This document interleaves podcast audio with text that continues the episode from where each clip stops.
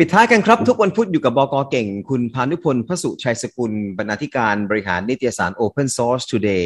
และเป็นบรรณาธิการร่วมของ 101 Morning Call นะครับ วันนี้นอกจากให้วิเคราะห์การลาออกของ CEO Twitter แจ็คดอร์ซี่ที่เมื่อวานเราอ่านข่าวกันไปนะครับ เขาบอกว่า it's time to move on ต้องการจะให้ space กับ CEO คนใหม่จะได้ไม่อยู่ภายใต้เงาของแจ็คดอร์ซี่แล้วนะครับ พี่เก่งอยากชวนคุยเรื่องของการปิด ให้บริการ streaming service ของ Line TV ซึ่งจะให้บริการถึงแค่วันที่ 31 ธันวาคม 2564 ด้วยนะครับ มาวิเคราะห์การแข่งขันในอุตสาหกรรมนี้กันนะครับ ว่าอะไรน่าจะเป็นสาเหตุของการปิดตัวของ Line TV สิ้นปีนี้ คือเขาแจ้งว่าจะหยุดให้บริการเฉยๆ แต่ไม่ได้พูดถึงสาเหตุนะครับ ก็เลยทำให้พี่เก่งอยากมาชวนคุยเรื่องนี้นะครับ พี่เก่งสวัสดีครับ สวัสดีครับ คุณวาลินครับ ครับแล้วก็สวัสดีคุณผู้ฟังด้วยครับ เป็นสมาชิกของ Line TV ป่ะฮะ ผมไม่ค่อยได้ดูอะ ผมก็สารภาพเลยครับว่าไม่ค่อยได้ดูเหมือนกัน ครับ มันก็เลยทำให้พอข่าววันนี้ออกมานะครับ เมื่อสองวันที่ผ่านมาเนี่ย ก็เลยรู้สึกว่าไม่เห็นมีใครตกใจกับข่าวนี้เอออาจจะเป็นเพราะนี่คือหนึ่งสาเหตุครับที่สมาชิกของไลน์ทีวีเองเนี่ย น้อย อืม เป็นเพราะส่วนหนึ่งคนอาจจะไปดู Netflix ซึ่งก็มีกระแสมี ซีรีส์อะไรให้ดูเยอะแยะเลยนะครับอืมอืมเพราะว่าเพราะว่าตัวไลน์ทีวีเองเนี่ยผมเข้าไปดูแล้วคอนเทนต์ก็ ก็บอกตรงว่ามันก็ไม่ค่อยดึงดูดผมเท่าไหร่ ครับภาพยนตร์ก็ไม่ค่อยมีดู เพราะฉะนั้นเนี่ยก็เลยเป็นเป็นอันว่าเนี่ย อาจจะหนึ่งก็คือรายได้เข้าไม่ได้ตามเป้า อืม อืม เพราะว่า content บางอย่างเนี่ย ถึงแม้ว่าจะไม่มีเซ็นเซอร์นะครับ ถึงจะแต่มันก็จะเป็น content ที่เคยฉายอยู่ใน ช่องทางดิจิตอลอยู่แล้วฮะ อืมครับอ่าแล้วก็ก็จะมีที่ผมเคยเข้าไปดูบ้างเนี่ย เหมือนจะเป็นพวกซีรีส์แล้วก็จะแรงกว่าละครที่ออกทางทีวี ในแง่ของอ่าเซนเซอร์ชิพก็คืออะอ่าฉากที่เป็นเรท X เนี่ยก็จะถึงครับพริกถึงขิงใช่ไหมครับ แล้วผมก็เชื่อว่าเอ๊ะตอนผมเข้าไปดูเนี่ย ผมเหมือนไม่ต้องเสียค่าสมาชิกอะไร แต่ว่ารู้สึกว่าเขาจะพึ่งรายได้จากค่าโฆษณามากกว่าป่ะฮะ ใช่ครับเขาเพิ่งรายได้จากค่าโฆษณาอืมทีนี้เราก็เราก็ทราบดีครับตอนเนี้ย รายได้จากค่าโฆษณา มันไม่ได้มาจากการดูภาพยนตร์ หรือการดูวิดีโอออนดีมานแบบนี้สักเท่าไหร่ มันก็จะไปอยู่บนโฆษณาตามแพลตฟอร์มโซเชียลมีเดียซะมากกว่าครับอืมนั้น Line TV มันเป็น คือเราถ้าเราไม่ได้เป็นผู้ผลิต content เนี่ยเราก็ไม่มีโอกาสสร้าง content เข้าไปอืมมันกะความที่มันเป็นโซเชียลมีเดียมันเลยมีน้อย อืม มันก็เลยทำให้ผมว่าส่วนส่วนหนึ่งเนี่ยคือทำให้รายได้ของ Line TV ไม่เป็นที่ต้องตาต้องใจสักเท่าที่ควรอ่าฮะเพราะฉะนั้นการการที่เขาจะหยุดให้บริการก็เลยไม่เห็นมีใครบ่นเลยว่าอดดูเรื่องนั้นเลย อดดีดูเรื่องนี้เลยนะครับ มีแต่ว่ามีแต่ข่าวเนี่ย ลงกันไปแทบจะทุกสำนัก ครับ แต่แต่ดูในไทม์ไลน์แล้วไม่มีใครบ่นว่าอดดูนะครับอืมอืมอืมผมก็เลยคิดว่าส่วนหนึ่งก็คือเพราะหลายคนไม่ได้ดูอยู่แล้ว ครับ คือนะฮะ Line เนี่ยเขาจะแตก service ไปเยอะมากเลยใช่ไหมครับ แต่ผมรู้สึกว่าครับโอเค เราก็จะคุ้นกับการแค่ใช้อะส่วนตัวเราเองเนี่ยผมก็จะใช้แต่เรื่องของการแชทกลุ่มแชทอ่าใช้เป็นในเรื่องของครับการคอมมิ n นิเค e มากกว่า แม้แต่ไทม์ไลน์ของของของ Line เอง ผมก็ไม่ค่อยเข้าไปโพสต์อะไร หรือว่าไม่ค่อยเข้าไปตามอ่าน อะไรของใครในในไทม์ไลน์ที่อยู่ใน Line นะฮะ ถ้าเทียบกับใช่ครับไทม์ไลน์ใน Facebook อะไรอย่างเงี้ยอะเราเราเข้าไปใน Facebook ใน Instagram อืมมากกว่า คือ perception ที่เรามีต่อ Line เนี่ยมันหนักไปทางเรื่องของการส่งข้อความอะผมไม่ค่อยได้พึ่ง service อื่นจาก Line สักเท่าไหร่อะครับอะแล้วก็มีสติ๊กเกอร์ใช่ชัดเจนใช่ในเรื่องของการได้โหลดสติ๊กเกอร์ แต่ถามว่าใช่อย่าครับงอื่นเอ่อ coins ได้เข้าไปซื้อในการแลกสติ๊กเกอร์หรือเปล่าก็น้อยครั้งจริง ๆ ครับก็ส่วนใหญ่น้อยก็ส่วนใหญ่ก็รอสติ๊กเกอร์ที่อะ ก็ฟรีฟรีเออก็ไม่ได้ให้ค่าใช่กับครับตรงนั้นมากขนาดนั้นนะถูกไหมครับ อืม ถูกครับเป็นใช่ครับโฆเพษราะฉะณานั้นก็ขายอย่างหนึ่งอืม ใช่ใช่เพราะฉะนั้นเราก็เลยไม่ค่อยเห็นมีคนบ่นเพราะว่าอย่างผมเองก็ยังไม่ได้ดู LINE TV เหมือนกัน ไม่นกัได้ดู LINE TV ด้วย เดี๋ยวต้องรีบเข้าไปดูหน่อยครับใช่หลังจากวันเนี้ยเพราะว่ามันจะหมดถึงแค่ 31 ธันวาคมว่าว่า แต่ผมว่านี่มันก็เป็นบทพิสูจน์นะครับว่าคอนเทนต์เนี่ยคือ สิ่งที่จะเป็นตัวชี้ ชี้เป็นชี้ตายความสำเร็จของ streaming service ใช่ครับ ทีนี้พอผมเห็นข่าวของไลน์คุณวาลินครับ ผมก็พบว่ามันก็จะมีข่าวมาใกล้ๆเคียงกันก็คือ Disney Plus เองเนี่ยทั้งโลกเองก็เป้าหมายการเติบโตก็น้อยลง สมาชิกที่ว่าจะที่จะรับสมัครกันทั่วโลกเนี่ยก็ไม่ได้ตามเป้าหมายครับ ส่วนหนึ่งก็น่าจะเป็นคล้ายๆกันก็คือว่าสถานการณ์ของไวรัสเนี่ยของของโควิด เนี่ยมันทำให้การทำภาพยนตร์ใหม่ ๆ มันไม่เกิดครับ อืม มันถ่ายทำไม่ได้ มันไม่เหมือนทีวี ทีวียังมีรายการเกมโชว์ใช่ไหมฮะอืมซึ่งไม่ได้ไม่ได้ไม่ได้ใช้บุคลากรเยอะ แล้วแล้วบางละครบางเรื่องเนี่ยผม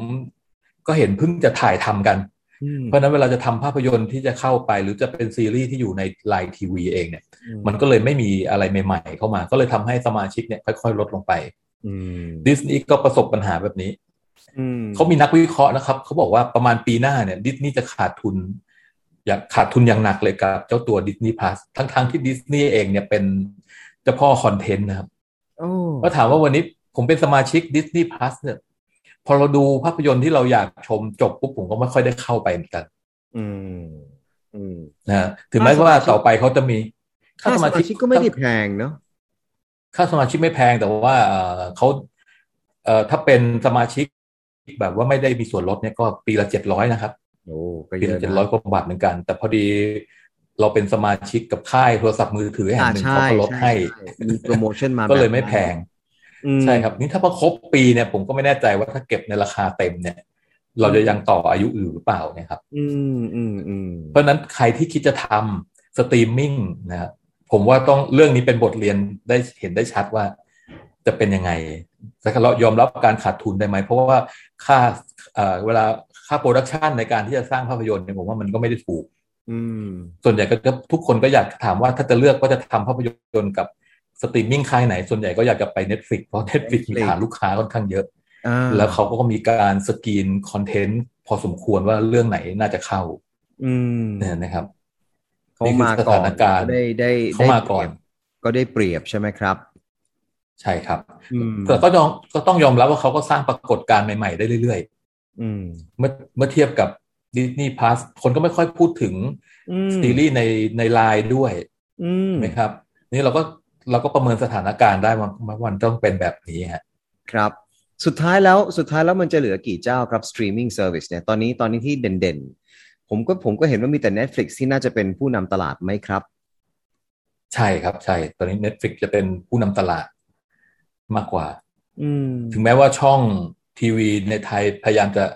ดันช่องสตรีมมิ่งก็มีนะอืมแต่ผมก็ว่าช่วงหลังเขาก็ไม่ค่อยได้โฆษณาแล้วว่าอืมให้ไปสมัครสมาชิกเท่าไหร่นะครับ อืมอืมครับ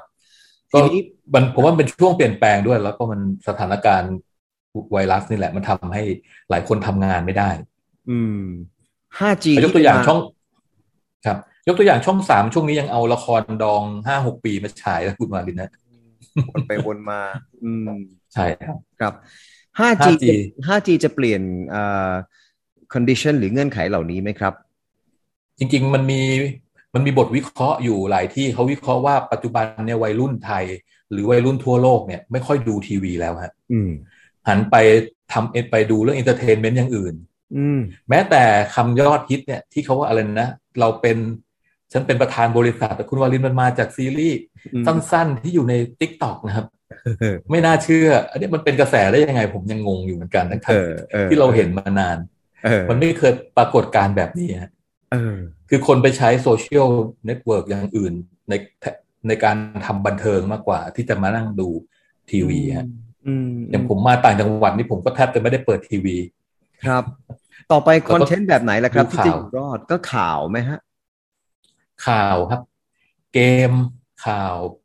หรือไม่ก็เนี่ยครับโซเชียลมีเดียที่เราเข้าไปแลกเปลี่ยนสื่อสารกัน แล้วก็แชร์ข่าวมาอืมผมยอมรับว่า ผมรู้ข่าวไลน์ทีวีจะปิดตัวก็จาก Facebook นี่แหละอืมแชร์กันมาว่าเนี่ยจะปิดตัวแล้วนะ แต่ผมก็ไม่เห็นมีคอมเมนต์เดือดร้อนของผู้บริโภคว่าอืมจะปิดตัวทำไม เพราะเขาไม่ได้เสียค่าสมาชิกอยู่แล้ว ไม่ได้เสียค่าสมาชิกก็แค่ปิดไป อืมครับใช่ใช่ครับ อืมอืมแต่ก็ อะไรลองดูว่า อะไรอะไรคืออะไรคือสิ่งที่ทำให้เอ่อ Netflix กลายเป็นผู้ที่น่าจะอยู่รอดอะครับ ถ้าอย่างนั้นผมเพว่าราะคอว่านเทนต์ Netflix ใหม่ๆที่ Netflix เองก็ก็ค่าสมาชิกก็ก็ไม่ถือว่าไม่แพง ไม่ถือว่าแพงมากแล้วก็โอ้โหระบบ follow up ของ Netflix เนี่ยในการในการสื่อสารกับกลุ่มลูกค้าเขาเนี่ย คือผมยอมรับเลยว่าดีมากๆ ไม่รู้ว่าจะใช้คนทำหรือว่าเป็น AI ทำนะครับ แต่ว่า คือเราไม่สามารถคือคือเกาะติดเราเลยอะครับ ถ้าเราแค่ไม่ตอบใช่ครับค่าสมาชิกเนี่ยส่งอีเมลตื้อร้องห่มร้องไห้ แบบว่า คุณจะเหมือนประมาณเหมือนเวลาคุณจะปิด Account Facebook อารมณ์อย่างนั้นเลยอะครับ ใช่ครับว่าเขาจะเขาจะแบบถามแล้วถามอีกแน่ใจนะอ่าอ่าอะไรอย่างเงี้ย Netflix ก็ก็ก็ก็จะอ้อนวอนด้วยเหมือนกันนะครับ ก็จะลักษณะเดียวกัน อืม ใช่ครับให้ แล้วก็ตื้อจะตื้อให้เรากลับเข้าไปชิญชต่อวนสมาชิกอะไรอย่างเงี้ยอ่าด้วยราคาอ่าที่พิเศษ อืมประมาณนี้ถึงเราไม่ต่อนะคุณวาลินเดี๋ยวก็จะมีซีรีส์ที่เรา เอ๊ะเขาดูอะไรกันนะอ่าคนก็คุยกันทั่วบ้านทั่วเมืองอย่างเงี้ยครับ อืมอ่าเพราะฉะนั้นผมก็ว่าทุกคนใช่ครับ ผมว่าทุกคนเห็นด้วยที่ว่า Netflix เนี่ยคือเจ้าตลาดละอืมชัดเจนมาก คือยุคนี้นะถ้าไม่เป็นอันดับหนึ่งหรืออันดับสองเนี่ยครับอันดับสามนี่จะอยู่ยากแล้วฮะอืมแทบจะทุกเกือบจะทุกอย่าง ครับเหมือนกับ Facebook กับ Twitter เนี่ยฮะคล้ายๆกันเลย สุดสุดท้ายแล้วตลาดการแข่งขันของสตรีมมิ่งเนี่ยพี่เก่งคิดว่ามันรองรับได้กี่เจ้าครับ ด้วยเงื่อนไขต่างๆ ในการลงทุนหรือว่ามันมีเขาเรียกว่าอะไรนะภาษาเศรษฐศาสตร์จะเรียกว่า barrier to entry อ่าครับคือผู้เล่นรายใหม่เนี่ยเข้าไปคงไม่ง่ายแล้วล่ะตอนนี้ถูกไหมครับ ใช่ใช่ครับสุดท้ายแล้วผมเนี่ยว่าอย่างน้อยสุดท้ายแล้วสุดได้ได้กี่เจ้าน่าจะเหลือน่าจะเหลือแค่สองเจ้าฮะอืม เพราะตอนนี้ธุรกิจใหม่ ๆ ก็จะมีแค่หนึ่งไม่เบอร์หนึ่งก็เบอร์สองฮะอืมถ้าเราสังเกตที่ดีนะครับ เบอร์สามนี่แทบจะไม่ค่อยมีใครพูดถึงแล้วฮะอืมจริงๆ สตรีมมิ่งเชื้อสายไทยเองก็มีแต่ดูดิครับ ไม่ค่อยมีใครพูดถึงเลยฮะมีด้วยเหรอฮะเนี่ยผมตกข่าว คืออะไรฮะอย่างอย่างอย่างดูนี่อย่างเงี้ยไม่มีใครรู้จักเลยไหม สตรีมเออดูนี่เห็นไหมครับ ไม่มีใครรู้เลย ก็เป็นค่ายเดิมของ S S อ่า ST แกนนะฮะที่เขาออกมาท